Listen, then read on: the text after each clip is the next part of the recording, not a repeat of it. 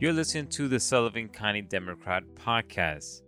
My name is Patricio Robayo, and I'm the host for this podcast. This podcast is being brought to you by the Kitchen Table Cafe in Callicoon, New York. It's been a busy week, so let's get straight to it. Our first story takes us to the Roscoe Central School District, where voters recently rejected the proposed 2023 2024 budget. This budget included 11.54% increase to the tax cap. After the vote, the Board of Education held a meeting to discuss their next steps. Opinions varied among attendees from gambling with the budget revote to crafting a new budget within the 3.23 tax cap. After three hour conversation, the board and the superintendent, John Evans, made their recommendation to craft a new budget that fits under the tax cap.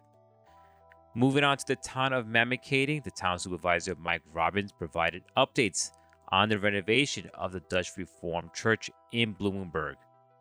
During the recent town board meetings, this renovation has been a source of conflict between the Bloomingburg Restoration Federation Foundation and the town for the past couple of years. However, work on the church has finally begun, with repairs to the roof, steeple, and painting already completed.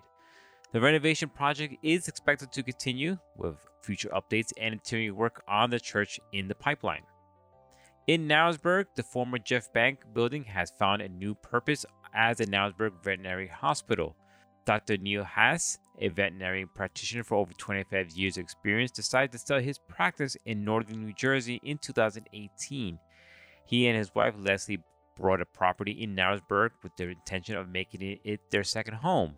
Now, Dr. Hess has set up the veterinary hospital in the former bank building, providing services to the local community.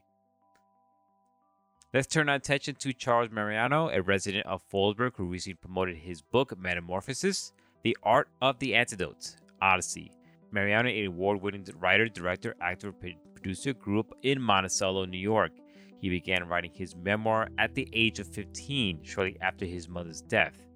The memoir Marinaro's creative journey through tragedy, trauma, and self doubt to becoming an award winning filmmaker.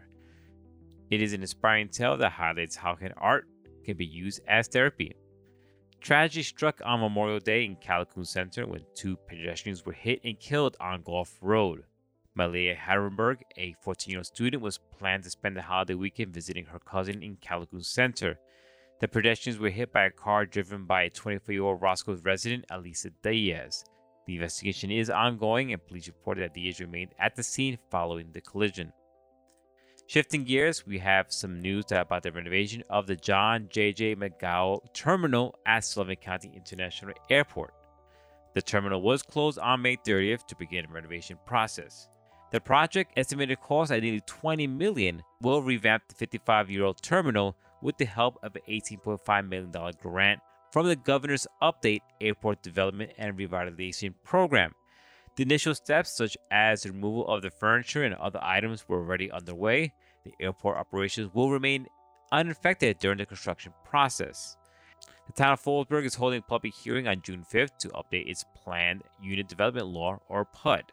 We have this and more on the pages of the Sullivan County Democrat on newsstands now, or you can visit us online at scdemocratonline.com.